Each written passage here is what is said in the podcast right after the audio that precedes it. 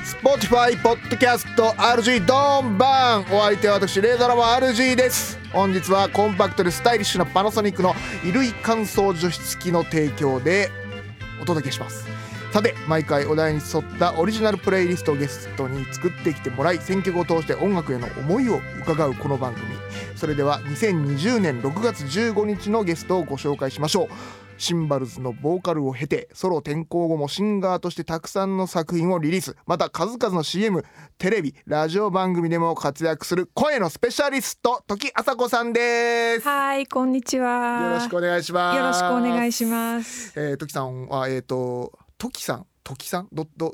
どっちでも大丈夫です。どっちでも大丈夫ですけど、でも時っていう風に名乗ることの方が多いですかね。時時さん時、はい、時さんはい。時さんじゃなだいだだ時さんだもよう ねどっはい ちでも大丈夫。藤藤崎マーケットに時ってやつがいてですねそっちとはあい、はい、それと混ざっちゃうんですけど時さんで、時さんでとはい、はいお願いしますお願いします。はい、えー、と、こと、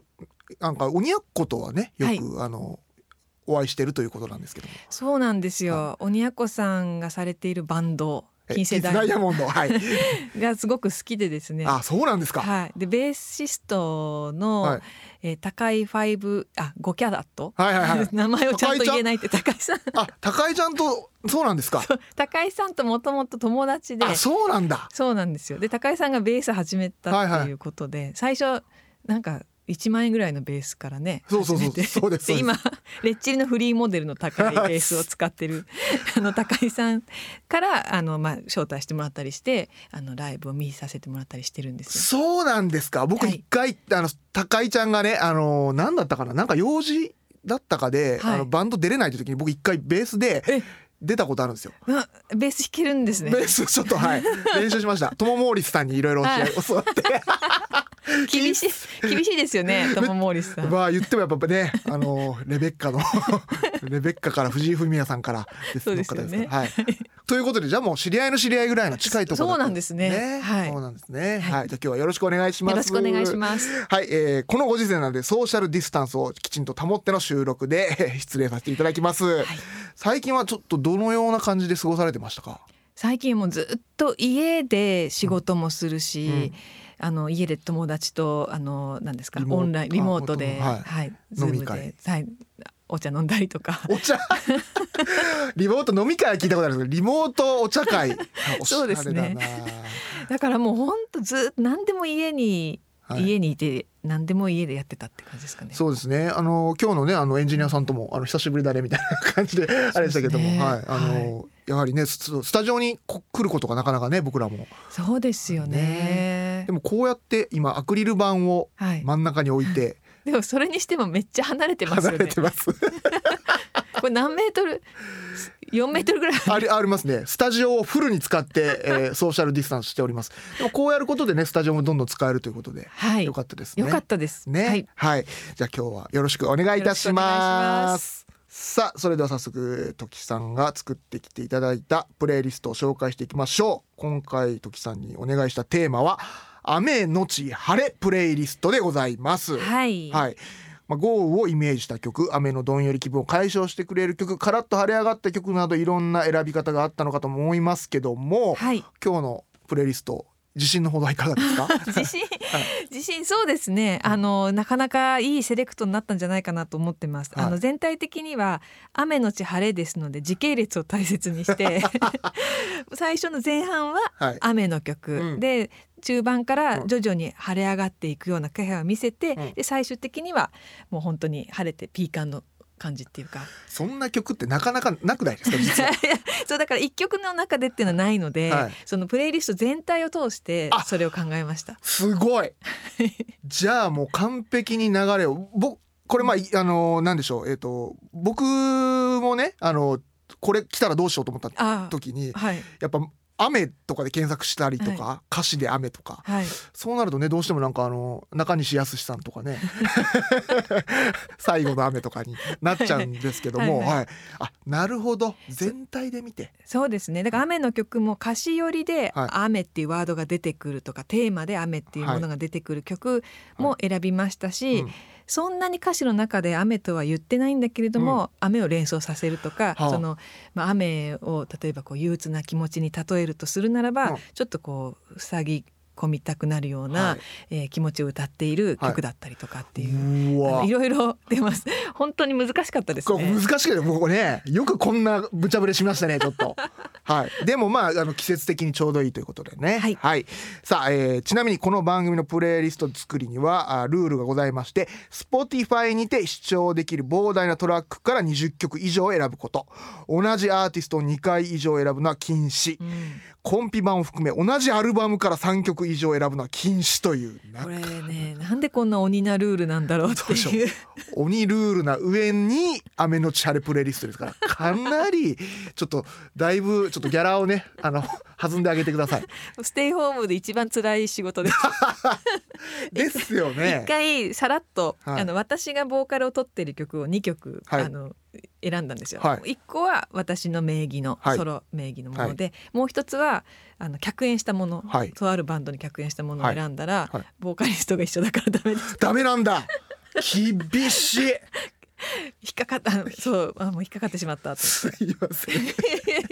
っと厳格なルールがありましてそうさああでもでもその中から25曲ちゃんと選んでいただいたということでございます。はい頑張りましたはいさあこのルールにのっとって選曲したプレイリストを時さん紹介でお願いいたします。はいはいえっとじゃあまず1曲目は、はいえーいきなり私の曲なんですけれども、傘という曲を選びました。はいこれはあのーまあ雨の曲うんということで、うん一番、うんその救いようがないあの悲しいうん雨、冷たい雨の曲がいいなと思って、はい探したところ自分の 曲が 一番暗かったっていうことで、そんな救いようのない歌を。 はい、サウンドの曲調うはん結構明るいというか爽やかなんですよね。ですよね。はい。はい、で最初この曲は曲があってはい東明さんって方が作ってくれたんですけど、はいそれに私が後から歌詞を入れるという作業の順番で、はい。なんかこの爽やかさを生かしたいと思いつつはも、いうんどうしても歌詞が暗くなってしまって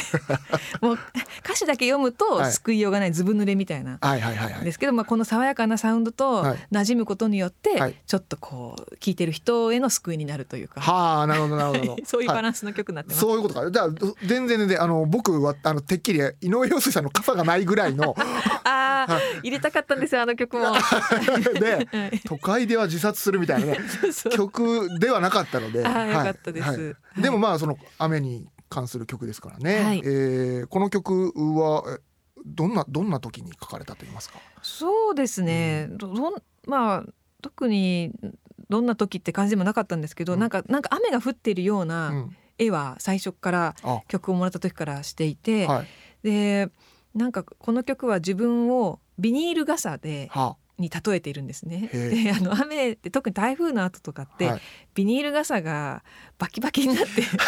あー悲しいそれは。はい。わかります 飛。ばされてたりするじゃないですありますありか。ます。 不可抗力で、はい。そのこう台風の最中軒下でこう風を雨風を避けていたら、はいその目の前に、はいそのボロボロになったビニール傘が飛ばされていくのを見て、はいあれはまるで私のようだっていうふ うに思うあの悲しい女の歌です。そうか、そう、そうか、最後まで聞くと多分重か重いかもしれませんけども。で そうもサウンドのがね、うんあのすごいあの明るい感じと可愛い感じなので、はいそこまでは思わせない。 よかったですバランスのいい曲でございましよた。はい、えーでは、はいえーはい次の曲お願いしたいと思いますが。はい、はい、えー次はですね、はい杉瀬陽子さんはいの「遠雷」という曲でですね、遠来、うん、はい、もう大好きなはい、曲なんですよ。うん、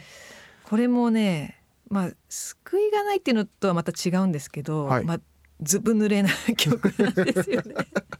遠来っていうあのすごい言葉はがい僕いいなと思ったんですよね。すごいいいですよね。ね普段使わないのに、ね、使わな。いでしょう、うん遠雷なんてでも知ってるじゃないですか遠くで鳴ってる雷、うん。遠雷ってと思っておおと思いましたけどね、ね、だから雷ってやっぱりこう遠くからどんどん近づいてくうるんものだから、はいなんか自分の身にこれから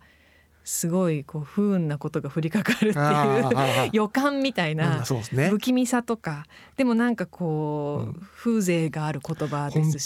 しや俺遠雷はこれはあのあの俳句のねうん番組と、プレバトとかでもちょっとあ絶対夏井先生「おっ!」って言ってくれると思うよこれ遠来は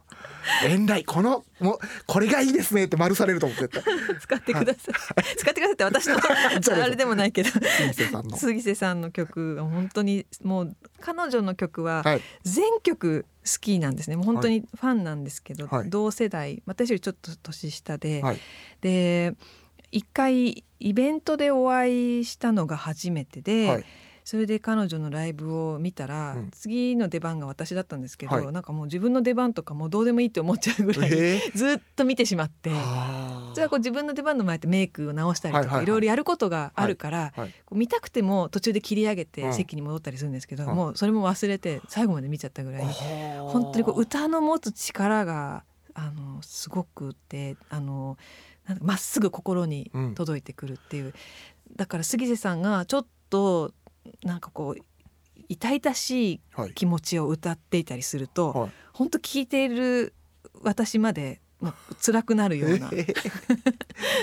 杉瀬さ んなんかすごいんですか関西ほぼ関西でしか見れないみたいなことああ見ましたけどなんそうかあ調べたらずーっと関西に住まれてたんですけど、はい最近東京に引っ越してこられ本て当です かはいあのたまに一緒にカレー食べたりして おしゃれスイスさんねもうあ曲の中で本当に繊細な、はい あの方なん繊細な曲はいをたくさん生み出していはるい名シンガーソングライターなんですけど、はい普段話すと、はいあれこんな人だったっ けって違うんだ 全然こんなこと言っちゃいけないかもしれないけど、すっごい面白い人なんですよあ。そうなんですねそうあの輪郭のはっきりした人でへえ あの生き様の輪郭がはっき りしてする。ごい言い方しますねわかるわかるすっごいわかる私はこうっていう人ですね そうそうはいでこうなんていうのかな、うんまあアーティスティックだし、はいあのすごい面白い人なんですけど、はいちょっと雑だねっていうところもあるんですけ どめちゃくちゃ可愛らしい人じゃないですかそのそうなんですよはいでも曲になると、はい本当にこう憂いとか陰りとか、はいもうなんていうんですかこう曖昧な色味みたいなほものをすごくこう丁寧に描かれる方ででなするほねどその二面性が最高な人なんですうよ。なるほどなんか優しさもあるし、はいちょっとほんの少しの厳しさもあるような感じっていうか、ちょっとキャロル・キングのあ持つ厳しさっていうかキャロル・キングもすごい優しいんだけど、はいこうなん何か自分のコンディションによってうはん優しく叱られてるような気持ちになるなるこほともどありますよね。優しく叱るそうまたいいワードいただきました。はい、夏井先生丸すると思い ます。そうそうだから杉瀬さんを聞いてるとちょっとこう、キャロル・キングを聞いてる時のあ気持ちへえに近いものを感じる時があるんですね。なんか似てるとかではないんですけどはいね。はいはいはういん。えー、やっぱり生き方はっきり。生き方の輪郭はっきり。ね、ちょっともう刻ましていただきます。はい。では次の曲お願いします。はい、次はですね、はいえー荒井由実さんの、出た。はい、はい雨のステーション、レイニーステーションということで、はい。これはもう75年の曲ということで、私が生まれる前ですけど、はいもう物心ついたら知ってたっていう ね、もうすごいですね。だって超有名な曲ですよね。ね、うんともう荒井由実さん時代はあれですよ。から僕はなんかこの間見たんですけど、あれですよね。六本木のおおしゃれなイタリア料理屋に出向いてたんですよね。えーそうなんですか。あの高高校生ということを偽って、はい、 いなんかそのああ、なんだっけキャンティーキャンティキャンティーあそうーそう加賀まりこさんとかそういた時ね。そうです、はいあそこに行ってもうすでにそこと人たちと会話してたっていういやなんかもうおしゃまなね。本当にすごい ねおしゃま。まおしゃ おしゃまって久々に来ましたねねそうだから本当にこう都会のうん女の子っていうね曲が多いですよね。そうなんですよその中から「雨のステーション」もうそのその通りの雨の歌ですけどもねはいえーステーションは JR 青梅線の西立川駅を指すって書いてますけ えどそうなの？えそう そうなだん。だええへえそうなんだ。東京が出てくるっていうのがいいですよやっぱ中央フリーウェイにしてもね確やっかに。ぱ僕、うん田舎出身なんでやっぱ、はい、えどちらですか？僕熊本で生まれてああ四国の愛媛で育ったっていうもう東京は大憧れ青年だったんでああ、はいいやでも私も東京生まれなんですけど、うんしかも渋谷区に育ってるんですけすっどごいもう最高 なのにでもやっぱりこういうユーミンの曲の中はいとか達郎さんの曲の中で出てくるうんうん東京の景色っていうものにものすごい憧れがあるんですよ。へえ地元で見えなかったものが全く見えなかったです。 見えないんだけどでも曲を聴きながはらいこう見てみると、うんそういう街に見えてくるっていうかただの商店街がおしゃれに見えてきたりとか,、わかりますわかりますはいそうだから曲の中にしか存在しないような、はいうん街っていうのがありますよね。なあうんそれがまさにこの雨のステーションだということですねうんうんうんはい次の曲ははい、えっ、と年代うがんほぼ同じというか、うんさっきの雨のステーションが75年なんですけど、はい3年後78年うにんリリースされた、うんこの方もやっぱりシティガールってイメージがすごくあるんですよね。はえーラジさんうの「Just in the Rain」という曲です。はいあの詳しくははいラジさんについて全然その勉強不足で知らないんですけども、うん曲の中でしか知らないというか、はそのお人人となりっていうところまでは全然深くは知らないんですけど、はい曲の中でも本当にこう完璧なシティガールっていう感じでですね、あの憧れてます。はいはい、でこれだって周り固めるのがそう坂本龍一さん細野晴臣さん高橋幸宏さん山下達郎さんすごいすごいですよね。78年ってことはみんなこの時20代とか代ですかねですかね。はいいやーすごいだから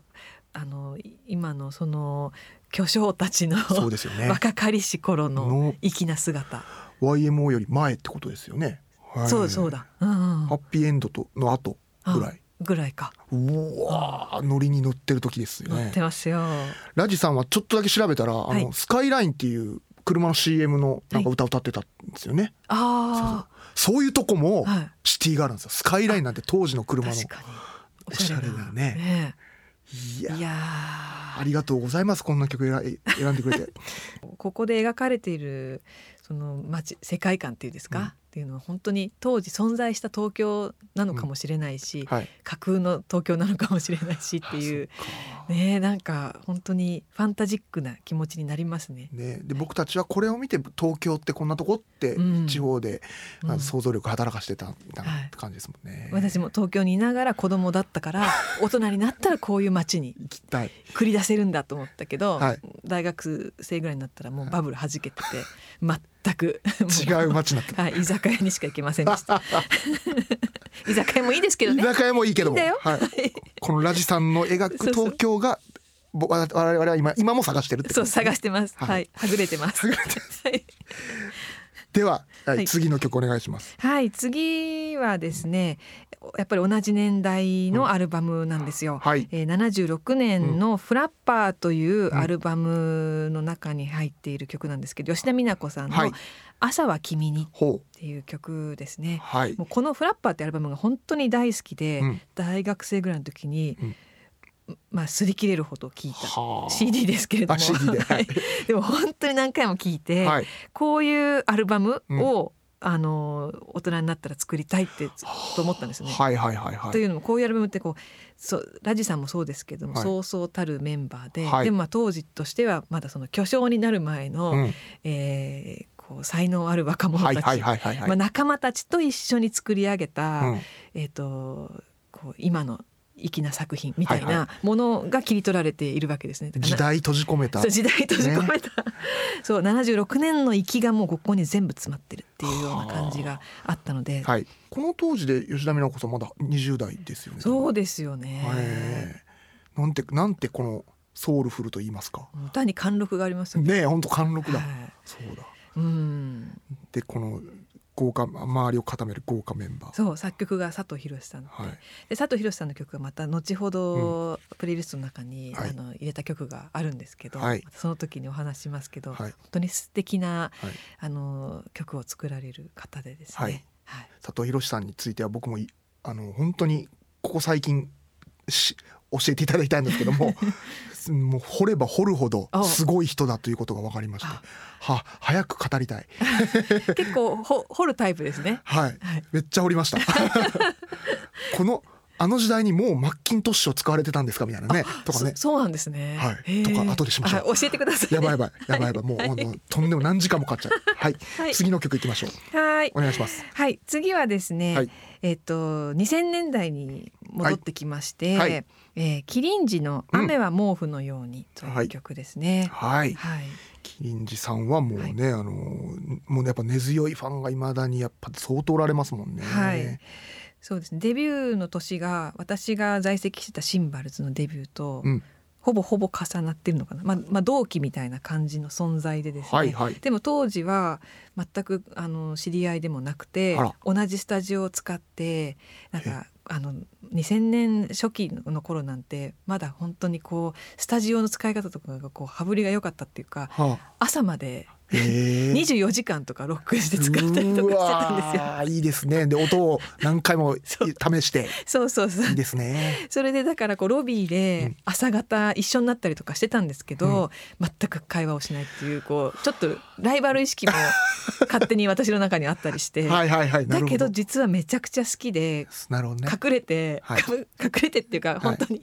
あの CD 買ったりとかしててあらそうなんですか。そうなんですでよもか買いましたよとは言いたくな言い。いたくなかったんです 今はねはい。結構仲良くさせていただいてますけどわかります。芸人でもありますよそれは。はい。 本当ですか あありますありますあいつら面白いけどなみたいな時は。そうそうそうはい。でね年を重ねると仲良くなっていくんですよねねえ、わかります。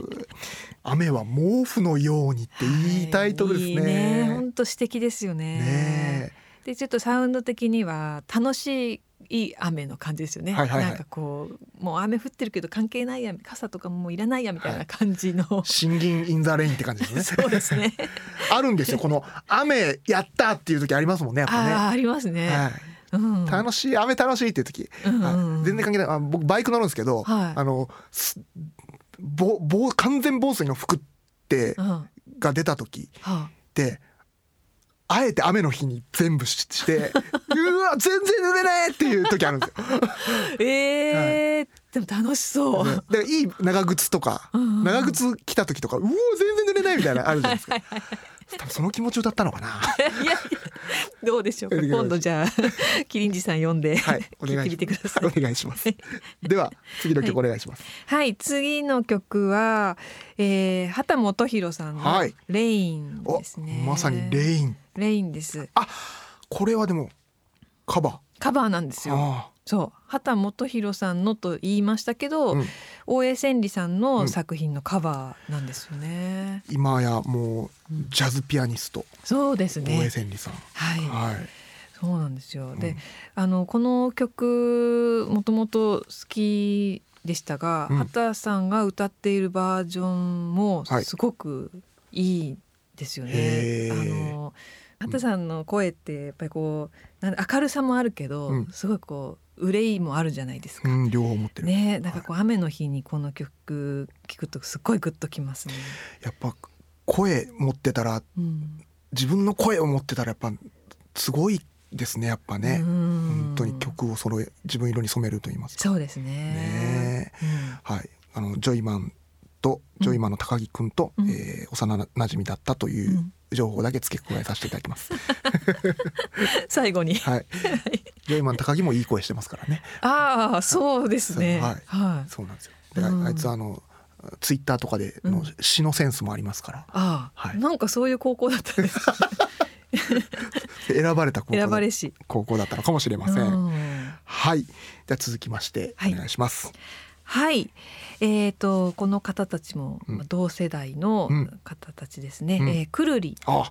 いはいくるりのバラのう花んですね、はいこの曲ははいもう発売が、え2001年か、うん2001年ということで私もデビューしてたんですけど、はいくるりってすごいいいなってこの曲を聴いて思ってです あねやっぱりファンになって、なるほどはい、でもずずずーっとそれからあの CD を買ううんただ買って聴いているといううん単純なファンだったんですけど、はい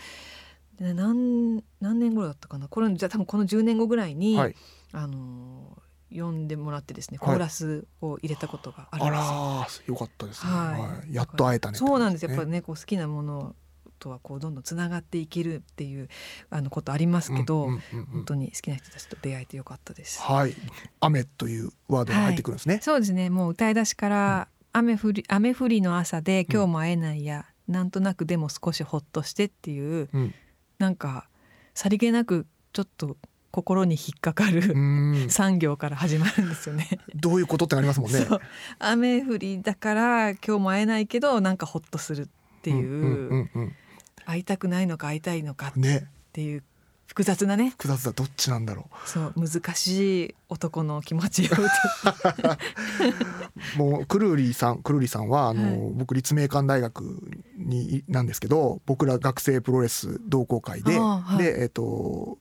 そのバンド系のサークルにおられてはいでなんか、えーでっかいステージがありましてそそこで僕らがプロレスした後くるりが演奏っていうえー、時があったんですす よ。ごいはいすごいですねそうプロレスはお好きですかあんまりプロレスあんまり詳しくないんですよでも女子プロは結構こう小学生の時好きであまさか憧れてましたねまさかの まさかの女子プロ詳しくはないんですけど、見るのは好きでしたなんですか、はい、あの今新日本プロレスのエースやってる棚橋宏っていうや、はい選手があの僕僕らの一個下で はい僕棚橋という新日本プロレスを今はい背負ってるやつらがし試合した後にくるりがおおあの演奏するっていうすごいのがあって実はその時の映像とかな残ってないんですか、ないのかなす貴重ですね今考えるといやー売ねれま すよ、何万再生ってなる何百万再生いきますねう。ん、見たいくるりはもうだからぼ僕ら、えーその時はね「東京」っていう歌があはいデビュー曲かな、うんはい、でもうちょっともう結構人気になっててはい「くるりだ!」ってなってた時にねあーすごいねねあくるりの話してるともう一個いうんいですか、あのこの間あの佐藤光晴君佐藤光君っていうあの、えーとドキドキキャンプのあのこうオードリーと仲いい構成作家の子がいるんですけど、はいえっと、トイレの歌をうん歌ってるんですよ。トイレの歌を歌ってるバンドがいて、はいえっと、えー二人の赤星を歌ってた金木星さんうんの人たちとバンドしてて、うんそこのバンドさんがあのうん元くるりのドラムさんのうんあのお方でしてあ「おー!」ってへなっーたっていう話だけですけ どドラムドラドラマー結構何人か変わっ変わって出らまれすかてますけど、はい初代の方なのかた多分確かそうだったと思いまあす。へーはいくるりあるあるドドラム変わり変わりがちでございますけどもねえほんとねありました はいはい、次の曲お願いしますはい、えー、とここまで日本のはい新旧、うんえー曲を聞いて、聞いてきましたけれども、はいここでちょっと海外に行きましてですね、はいお隣の国韓国の、うんえー音楽を2曲続けてはい聞いあ3曲かはい3曲続けて聞いていただきたいなはいはいはいと思ってお願いしますいますうん。えっ、と9曲目に選んだのが、うんリチャード・パーカーズうんという、えー女性のシンガーソングライターのうん「バス」という曲。へえ、はいリチャード・パーカーズでも、はいえ ー韓国の方だし女の人だし、ねそうなんですよ。え、 でしかも最初にこの曲ではなくて「サイキック」という曲を聴いて、あの彼女の曲を知ったんですけどその曲はものすごく中性的な声で歌われてて、はい、あの男性か女性かっていうのがこう聞いてもわからないぐらいへえすいごいそれが素敵だったんですね。はいはいはいであの彼女の作品の大ファンになって、でどんな方かも全然わからないままにいろいろ検索してたら、うん彼女のプライベートうのんインスタグラムのアカウントを見つけてです見つけね、たはいそれでこの自粛期間中にずっと家に,、家にいるから、はいなんかこう普段と違うこととかしたくなってくるじゃないですか。はいはいはいなりますそれなります であの DM を送ってみたんですわーおいや思ってたのと違う行動 したどうなりましたで人生初のファンレターを書いすてげえな そしたら返信をい、えー返信が来てですね、はいあの私の音楽も聴いてくれたらしいんですよそれで。はいはいであなたの音楽もすごくいいですねっていうふうに言ってくださって、はいえーでちょっとやり取りがありますすげえただ私の韓国語がまだ片言なので、あ韓国語でそうそう送ったんですかそうすげえなそれも あのちょっと勉強中だったので、はい片言なのでうん深い話にまでは発展しないんですけど、はいでもこう何かあるとこうちょっとやり取りしたりっていういいなあなんかいい時代になりましたね本当にそうですよね。はいやそうそう今はいい時代だって でそういう感じでですね、はいまあ、今こうやってね Spotify とか、はいその外国の,、うんあの音楽にすぐたどり着けるじいゃないですか、うんはいはいはいこのインインディーズの音楽とか,、はいそういった意味でどんどんどんどんあの SNS と、はえーサブスクでですね、はいあのこういこう外国のはい音楽をこう探り当てるようなだから感僕じにもなってきました僕。も嬉しいですねいわゆるその僕らが触れるものって K-POP と言われるものじゃない、はいこういうのに触れさせてくれたんだからありあありがとうございますと思います本当に。はい、いやはい本当楽しいですよね。こう韓国だけじゃなくてタイとかあ台湾とか中国とあ、か、うん本当にまだまだ知らない、うんあのバンドとか、はいミュージシャンがたくさん面白いことをやっていて。へえ特に、まあ、リチャード・パーカーズさんも私なんかより全然多分若くて多分20代とかだと思うんですけあそうなどんだ、若手のはい人たちの音楽がすごく面白いので、はい、い、い時代ですよね。いい時代 はいしかそしてさらに、はい、えーで、えーポール・キムさんはの「いレイン」ポール・キムさんのこの曲は2016年で、はいあのとってもこの曲は有名な曲ですね。うんうんうんあのバラードもう韓国のバラードといえばこういう感じっていう、はいあのースタンスタンダードっぽい感じの曲ですよね。はであと次が、はいえープレイブックという人たちのフェスティバルあはいという曲です。はあい人たちじゃないのかな個人名義なのかなアーシャが一人です椅子に座ってる写真だからこのプレイブックさんに関 してはマジで出てこなくて全然ネットでもそうです よね僕ぜ調べようがなかったんですけそどうそうそうちな違う映画のプレイブックっていうやつばっかり出てきてそうそう私もこれは友達の旦那さんあそれこそ高井さんの旦那さんに教えてもらったんですよ。はい、鬼奴のバンドの高井さんの旦那さんに教旦えても そらっう音楽好きでうんあのどんどんこうねアジアの音楽とか掘ってる人なのすげでえそれで教えていただいて、あでこの人たちもしかしたらキリンジ好きかもねっていうはあ話でちょっと盛り上がったんですよ。た。なるほんどか。世代的にも、まあ、年齢わかんないですけど多分すごい若くて、はい、キリンジって向こうの若い人たちに今すごく人気があってそうなんですか。影響を受けたようなアーティストさんとかも結構いるんですよね。ええだからもしかしたらキリンジチルドレンなのではという予想を勝手に立ててます。すごい なあ、影響与え合ってる。はい、わかんないですけどね。そう多分そうなんじゃないかなっていうね。そういう予想も楽しいですよね。はい。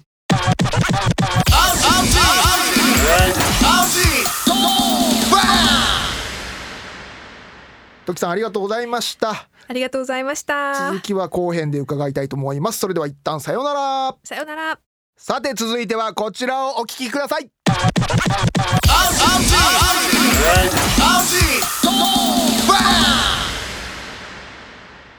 アルジさんこんにちは鬼越トマホークの金ちゃんですいやー雨のち晴れプレイリストもうめっちゃ良かったですねおー金ちゃん、はいあーもうだってお父さんがそうですよ売れない演歌歌手、はい、40年売れてない演歌歌手ですから、はい、うちは、 なあのい有名な曲なんだったっけ、えー、時話題ブルースです。キャはい、 ラバイブルース、いじゃあしこの「雨のち晴れ」プレイリストに一曲提供するなら何かねいやあとこれだとえっ、と、まあ時話題ブルースって言いたいところなんですけど、えー親父とお袋がデュエットしてる時話題ラプソディですね。 はい Spotify にありますか、はいあります？あないかなはい、多分さすがにないですね。はい、じゃあぜひ聞いてみてくださいどっか ではいよろしくお願いします。お願いしますはいうんそんなことよりアリスさん、うん今回はですね僕から雨の日にぜひプレゼントしたいものがあってここに来たんですよ。え金ちゃんがおすすめしたいものって何いい予感しないよ いやなんでですかね。悪口じゃないの悪口じゃないですよ。違うのはい、悪口はここいいから封印して、はい、今日はちゃんとねやりたいと思いますから。おお願いします、はい、えー、梅雨時期の必須アイテムパナソニックから新発売されたコンパクトでスタイリッシュな衣類乾燥除湿機 FYHTX90 ですなるほど、はい衣類乾燥除湿機、はいこれはすあ確かに背が低いなこれそうなんですよこれなら干した洗濯物の真下にすっぽっと収まりそうやな さすがですね RG さん、うんそうなんですよこれですね洗濯物を真下というデッドスペースを活かせるので余計にスペースを取りません、うんちなみに RG さん雨の日にやりがちな部屋干ししている時のあるある何かございますでしょういかやーおい降ってくる ねうーんちょっとじゃあこれかな、えー部屋がジメジメして鬱陶しくて前日夜に部屋干ししたのに次の日朝乾いてなくてへこみがち RG さん、はい舐めてるんですかえーねなんでパナソニックの除湿機ならそんなことあるわけないじゃないですかあるあるじゃないんですよそんなのあるあるじゃないんだはいパナソニックはですね、えーパナソニック独自のハイブリッド方式だから梅雨はもちろん冬も花粉の時期も一年中パワフル除湿洗濯物を一気に乾かすことができるんですはいだからですねこれから部屋がジメジメしない、えー夜干ししたら朝には確実に乾いておりますめちゃくちゃええやないかいあでもね、はいあるあるもう一個ありました、はい服も部屋もはい生乾きの匂いで臭くなりがちこれあるでしょこれもございませんええ残念ながらはいそんなあるあるはですねパナソニックの除湿機には通用しないんですよ全く匂わないってあんのそうなんですよこれがですね洗濯物の匂いの原因は、えー菌の増殖なんですがそれが起こる前に素早く乾かしてしまうんですさらに、えーパナソニック独自のナノ EX が部屋干し臭の元となる菌を除去するからさらに部屋干し臭を抑えることができるんです部屋がジメジメしない洗濯物が早く乾く部屋干し臭も抑えてくれるおこれ部屋干しあるある全てをぶち壊すスーパーマシンやないかい RG さんさすがです気づきましたねそうなんですパナソニックのハイブリッド方式衣類乾燥除湿機実はそれだけじゃないんですよナノイー X は菌だけではなく花粉や匂いカビにも効果があるんです除湿衣類乾燥以外にもお部屋の空気お洋服お布団のケアまでこの1台で簡単にできてしまいます全部この1台ですごすぎるあちなみにさっきから気になってたんやけどハイブリッド方式って何 RG さんまたいいとこに気づきましたねこれですね除湿機にコンプレッサー方式とデシカント方式2種類あるのはもちろん知ってますよね知ってるか